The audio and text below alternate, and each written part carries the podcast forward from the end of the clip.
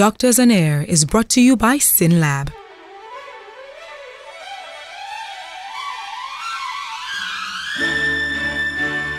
Good morning. Today we'll be talking about sexual harassment, specifically sexual harassment, because we talk about rape, we've talked about different kinds of abuse, but not sexual harassment. So we'll be focusing on that today. But first, the news.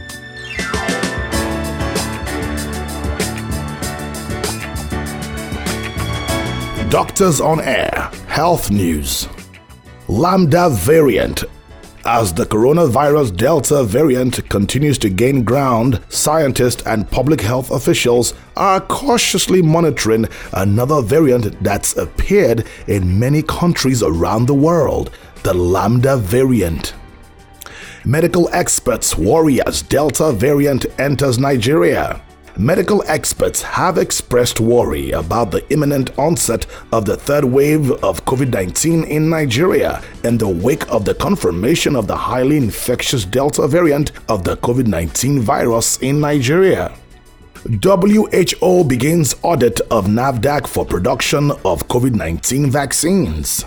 The Director General of the National Agency for Food and Drug Administration and Control, NAFDAC, Mojisola Adeyeye, has said the agency is being audited by the World Health Organization, WHO, in order for Nigeria to commence the production of COVID 19 vaccines. Over to events now. You can be part of today's conversation. Kindly join at 8:30 a.m. immediately after the program via Zoom to ask your questions. Visit the website www.doctorsonair.com.ng or the social media handles at doctorsonairng to get the Zoom link. Remember that COVID 19 is real. Use your face masks, wash your hands, use hand sanitizers, and apply social distancing. And that's all on health news. It's back to Dr. Pamela, and today we're talking sexual harassment.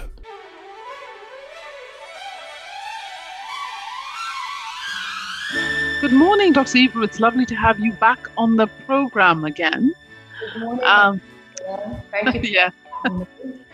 So today we want to be talking about sexual harassment. And I'd like to ask, what is sexual harassment as opposed to sexual abuse, as opposed to rape? So when you describe sexual harassment, what you're saying is that this is any form of an unwelcome sexual behavior. It could be a request for a sexual favor. It could be otherwise physical or verbal. And it could also be deemed as offensive or humiliating or even sometimes intimidating. So, any situation that bears that scenario would be considered a form of sexual harassment. Now, we, I'm going to go into it a bit more and say what kinds of conduct are considered harassment because you've given a sort of a vague description, but I'd like you to give some examples Right. what it could be. Scenarios. So Yeah. now scenarios, say for instance, in the workplace. So for example, comments about a person's appearance, her body, her clothing, for instance, would be deemed sexually uh, sexually harassing the other party. Indecent remarks made Like what? Like what? Specifics. for instance, saying, "Oh, I like the way your breasts look in this." Ah, my goodness. Exactly. I was saying, oh, when you walked away, I liked the way that you know your backside moved as you walked away from your office. That's Okay. an example. Questions about one's sexual life. You're sitting in an office space and someone is saying, oh, I'm sure you had fun last night, implying that you know there was some sort of you know sexual relationship or activity that have no bearing in the workplace.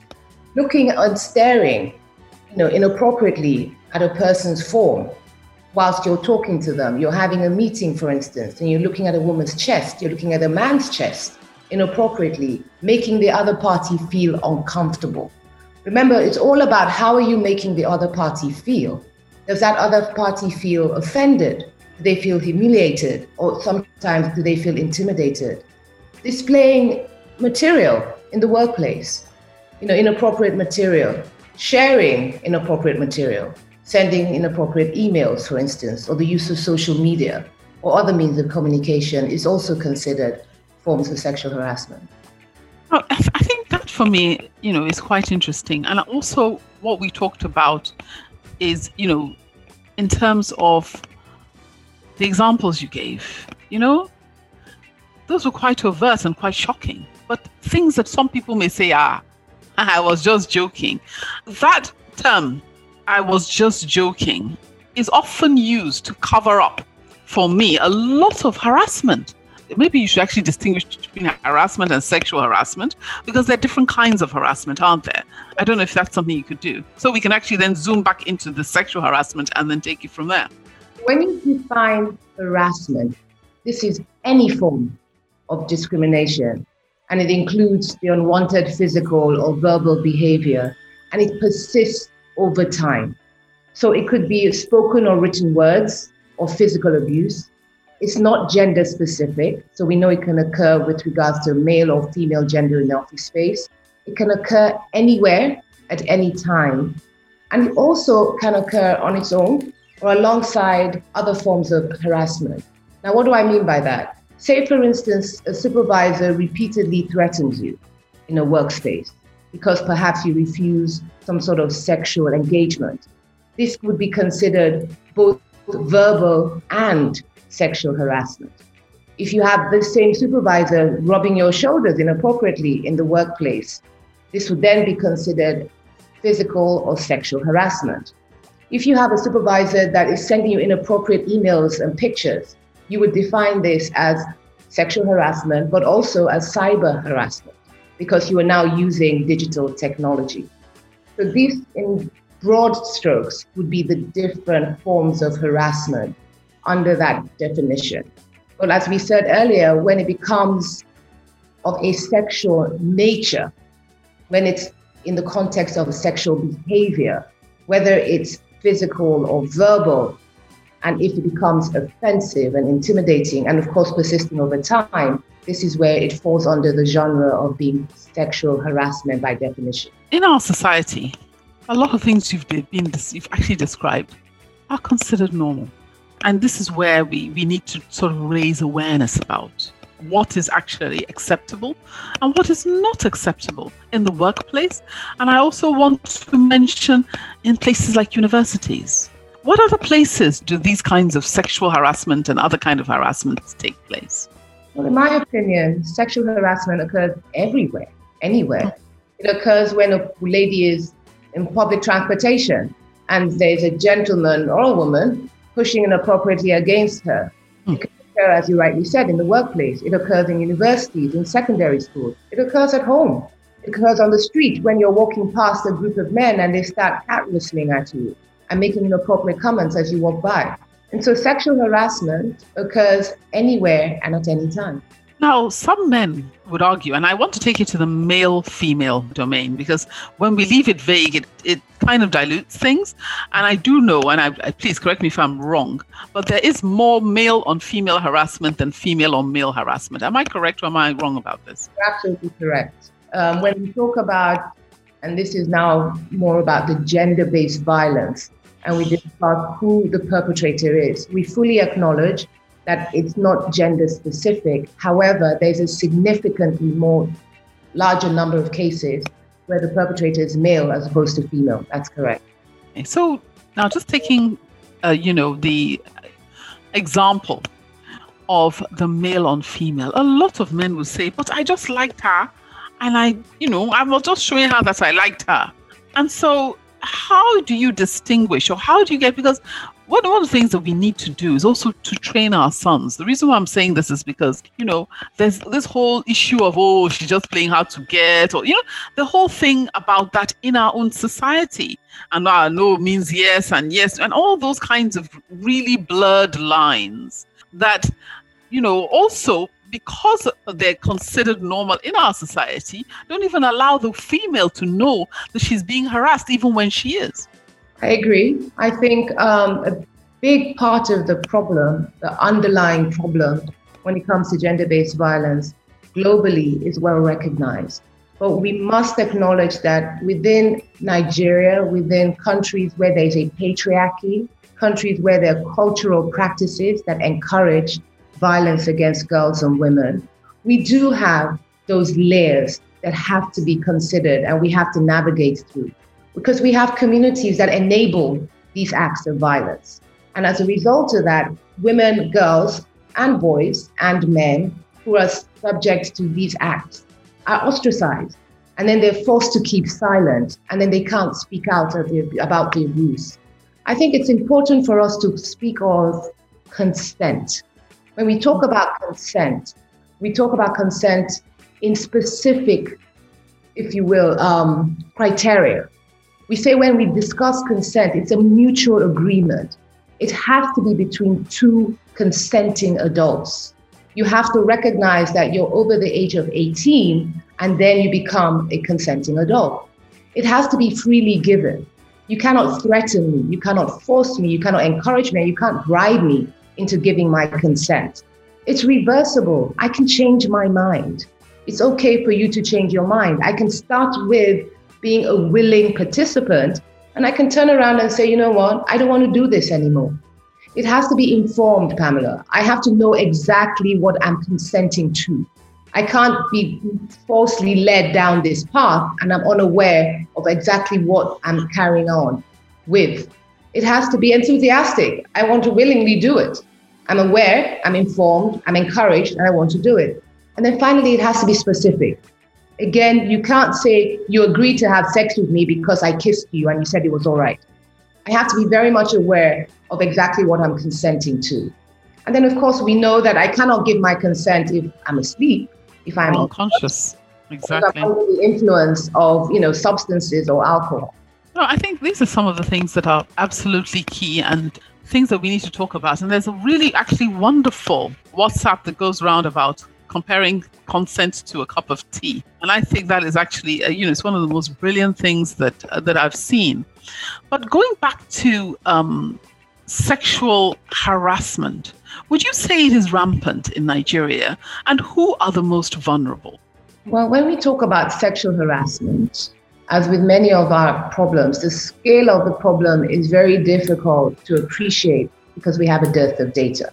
So I would say the most recent statistics that we have is from the National Population Commission in 2016. And it said 2% of women between the ages of 15 and 49 have experienced sexual harassment in their lifetime. Now we're 100 million people. No, two percent. I want to actually disagree with that, and I say that is where the problem comes in, Kemi, because the reality is women don't know what sexual harassment is because there's no way that you would say only two. So you have less than 50% of women not having had experienced sexual harassment in their lifetime. It's not possible. So that was my next point. That in spite of the fact that statistically these are the numbers that have been stated, you and I are agreement on this. We know that it is significantly higher. And a fundamental part of the problem is, as you said, women don't even appreciate when they're being sexually harassed because they've been socialized and conditioned from such a young age to accept these inappropriate acts and types of behavior because it's all around them and they don't know any different. Hmm. So, why does it occur and who's the most vulnerable to sexual harassment? I think, as with all forms of gender based violence, the most vulnerable are always the adolescent age group whether the young girls and boys between the ages of 12, 13, and 18. So statistically, when you're addressing the issue, look at that age. However, there is a specific group or subtype or subset, I should say, which is in the workplace. And these are, you know, scenarios that tend to occur as a result of the power dynamic that can occur anywhere. It can occur in the home as well as in the workplace. But many a time in the workplace, when you discuss or describe sexual harassment, you describe it in the context of these power dynamics that occur with a supervisor and perhaps a new entry employee. Mm. So, you know, what would be the profile, for example, of a sexual harasser supervisor in the workplace? So, um, how would you identify him or her? So, for instance, I can give you a scenario. You would have a young, newly employed person. You know, she's working very hard. She appreciates the fact that um, there's an opening in her workplace, and she wants, you know, to turn her internship into a more permanent, you know, um, contract. And so she goes to HR. She um, informs HR of her interest, and perhaps the HR supervisor has taken a fancy to her. And so he says to her, "Oh, let's have a drink so we can discuss it." And she agrees. And the next thing he says to her, "Well, you know, I can help you, you know, get this job. However, you know, this would be ex- in exchange for sexual favors." Now, she is very much aware of the fact that she needs the job um, perhaps again we can extrapolate and imagine that you know her personal circumstances are such that you know she has dependence on her and so she can't afford not to get this job. And this is a man that is older in a position of authority putting a lot of pressure on her at that point in time and saying to her everybody else does it. And if you don't do it i shall give this job or ensure that this job is given to somebody else. And besides which if you go back and report this, nobody will believe you. So, this by definition is a form of the quid pro quo type of sexual harassment that happens very often in the workplace as a result of a supervisor either trading you know, promotions or advancement for sexual favors. Thank you. Doctors on Air is brought to you by SynLab. With Happy Cover from Leadway Assurance, you'll be covered for, well, almost anything. Vivian, your ankle is bandaged. What happened? I was on my morning jog when I was almost run over. I twisted my ankle diving out of the way. That is unbelievable. Was everyone alright? Everyone was more than alright. Luckily, I have Happy Cover, and so did everyone else. Live happy with Leadway's household automobile personal accident policy. One premium, multiple cover. SMS happy to 22865 or email happy at leadway.com for more details. Leadway Assurance, ensuring happiness since 1970. Doctors on Air is brought to you by SynLab.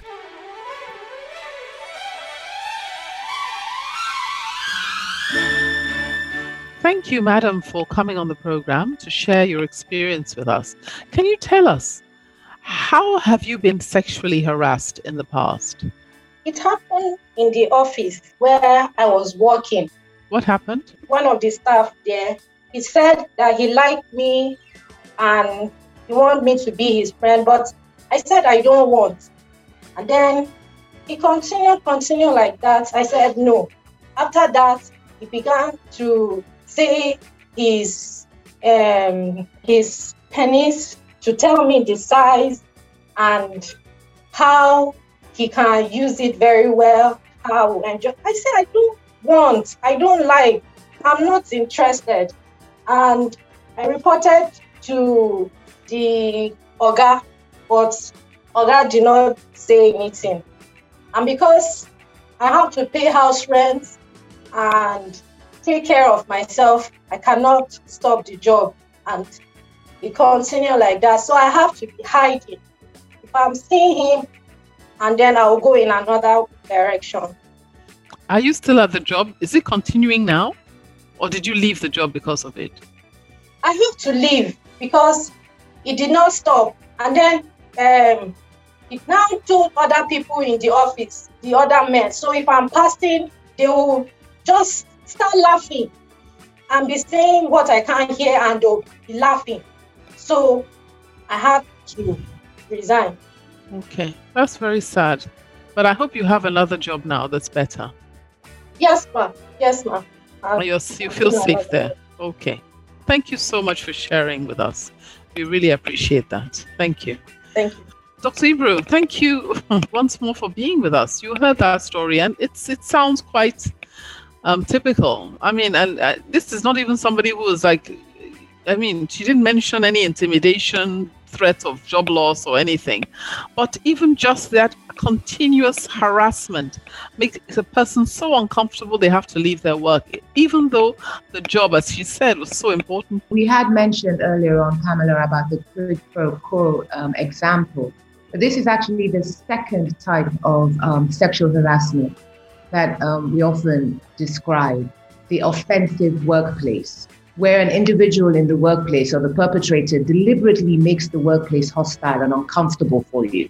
You know, he's persistent in his um, harassment, he gets others involved, makes you feel even more embarrassed and humiliated. And um, their action actually just implies that they can actually get away with this because nobody in that workplace is supporting you. And it's very sad what um, the lady that you had on the call had to say, because more often than not, that's the case. You either have to leave the environment, or in other instances, you stay and you continue to be abused, abused rather day in, day out. And for me, it's really awful the way the others joined in to, to, to, to support the harasser.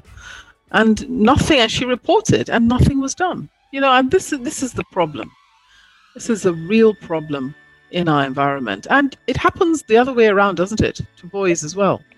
Yes, it does. I mean, as we said, um, we have to remember that when we talk about sexual harassment or any form of um, gender based violence, it is gender non specific. So you could have the perpetrator be male or female, and likewise, you could have the survivor be male or female.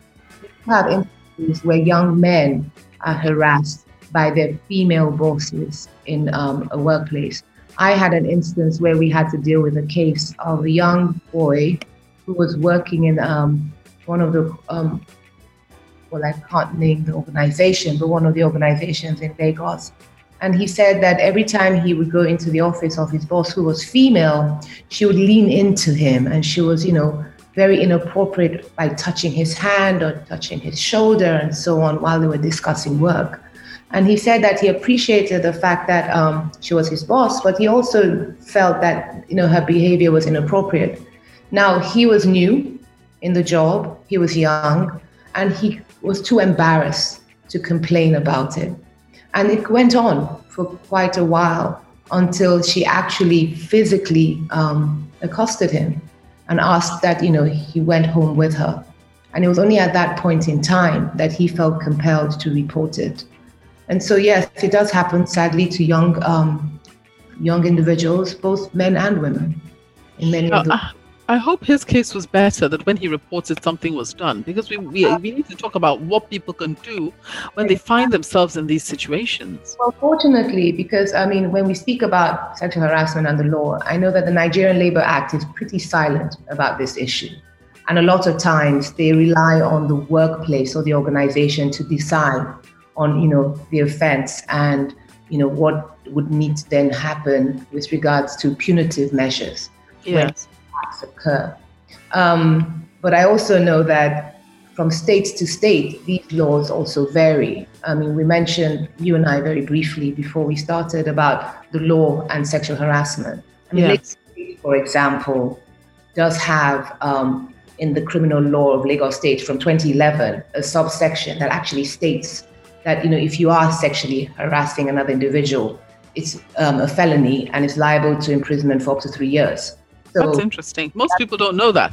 Exactly. So that means that any unwelcome sexual advances, any request for sexual favors, whether it's verbal or physical conduct of a sexual nature, would be subject to this um, particular law in Lagos State. And so it's important that we recognize that um, there is, I mean, legally some sort of recourse but unfortunately, as I just said, it's state by state.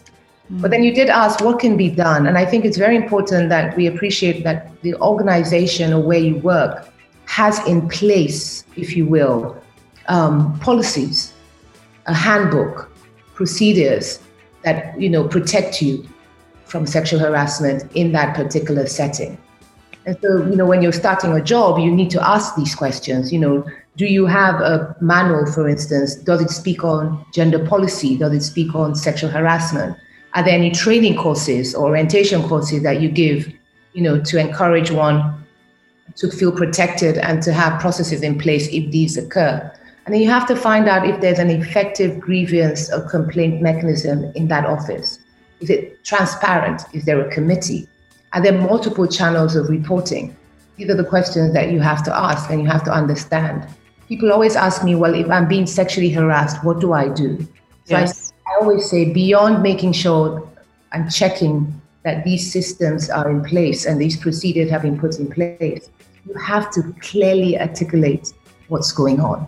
It's very important for you to list everything that's happening, document each incident, go into detail about the time and the place and the action. And then if you are with other uh, members of um, you know either your team or you know in your space, make sure that when it does occur, there's always somebody else around who hopefully can witness this occurring as and when it does. Because unfortunately, when it comes down to reporting these cases, it's always a he said, she said scenario. Yes. You know, you come forward and you make a claim, and the other party either denies it, more often than not, exactly denies it. So when you're ready to report to the relevant authority, it's important that you have all of this information documented so that this can then be, you know, escalated, if you will, through the committee or through the human resources or gender desk or whatever um, systems that they put in place. But I always say one thing, Pamela, it's very important for everyone to appreciate that you have to be ready for the consequences. It's never easy, it's never quick. And as I said, it always divides the office space because you have friendship circles that have already been formed. You have people that have preconceived ideas he's a nice man or she's a nice lady. And so it's never an easy journey. But I urge everyone to please report it. And then, more importantly, for organizations to protect their employees. That's actually where I was going to come to because I'm aware that far more people report it than action is actually taken. And this is not a Nigerian phenomenon. Look at that case of that Epstein. The number of reported cases were, I don't even know what word to use, mammon. There were so many, and yet nothing was done over the years. Yes, exactly. To appreciate that this does not, you know, speak ill of the organization. It happens. It's one of those pervasive issues that are in our environment, in our community. And community members are the same members that are in the workspace. So they come with all of their, you know, issues, if you will, with regards to their cultural um, biases, their social biases, and you know the conscious and unconsciously translates into the workplace. Can sexual harassment lead to rape and actual sexual abuse? And what can a person do if, for example, they're in a situation where there's sexual harassment going on? They may or may not have reported it, but they feel threatened and they're in an office space. What do they do? Or in a university? So there must be some sort of reporting channel. And if there's not? If there isn't one, then you have to take responsibility for the actions that, you know, occurring. You can report to organizations like ours, WARIF. We're very much aware of um, the sexual harassment cases that occur, not just in the workplace, but also in universities, like you spoke of. And then we can then, um, with the assistance of our team, either you know inform the police alongside you know your willingness to do so, or um, involve you know legal ramifications by getting lawyers involved. Thank you for that. You know, we're actually running out of time. And I'd like to just let everyone know that they can continue the conversation. They can actually ask questions directly to Dr. Ibru by joining the conversation immediately after this um, radio show. All they have to do is go to our website, www.doctorsonair.com.ng, and click on the Zoom link, which will take you to where we are to join us and um, you can ask questions yourself. Because you mentioned your organization. If you could say a bit more about your organization and how your organization actually helps, and then wrap that up with a few last words for our listeners so that people can know where, how to reach out to you, particularly if they're victims themselves right now and are busy being sexually harassed. The WARIF is a non-profit organization, the Women at Risk International Foundation, and we address all forms of gender-based violence including sexual harassment. Um, we've been working in the space now for five years. We have a rape crisis center in Yaba. We offer care, including forensic examination, treatment, testing, as well as counseling. We also assist, as I said, with um, social welfare, legal aid if there's a need for that, and even vocational skills for women that, you know, unfortunately are making poor choices because they're economically constrained. We are um, located at number six Turton Street, and that's off Thorburn Avenue in Yaba. We have a 24 hour confidential helpline. You can reach counselors on. Can you, can you, thank you, share it. Sorry, can you share it? That's fine. 0809 210 0009. I'll repeat that. It's 0809 210 0009. We are on all the social media platforms, which is Instagram, Facebook, as well as um, Twitter. And you can certainly um, reach us in person or um, via these other means of communication.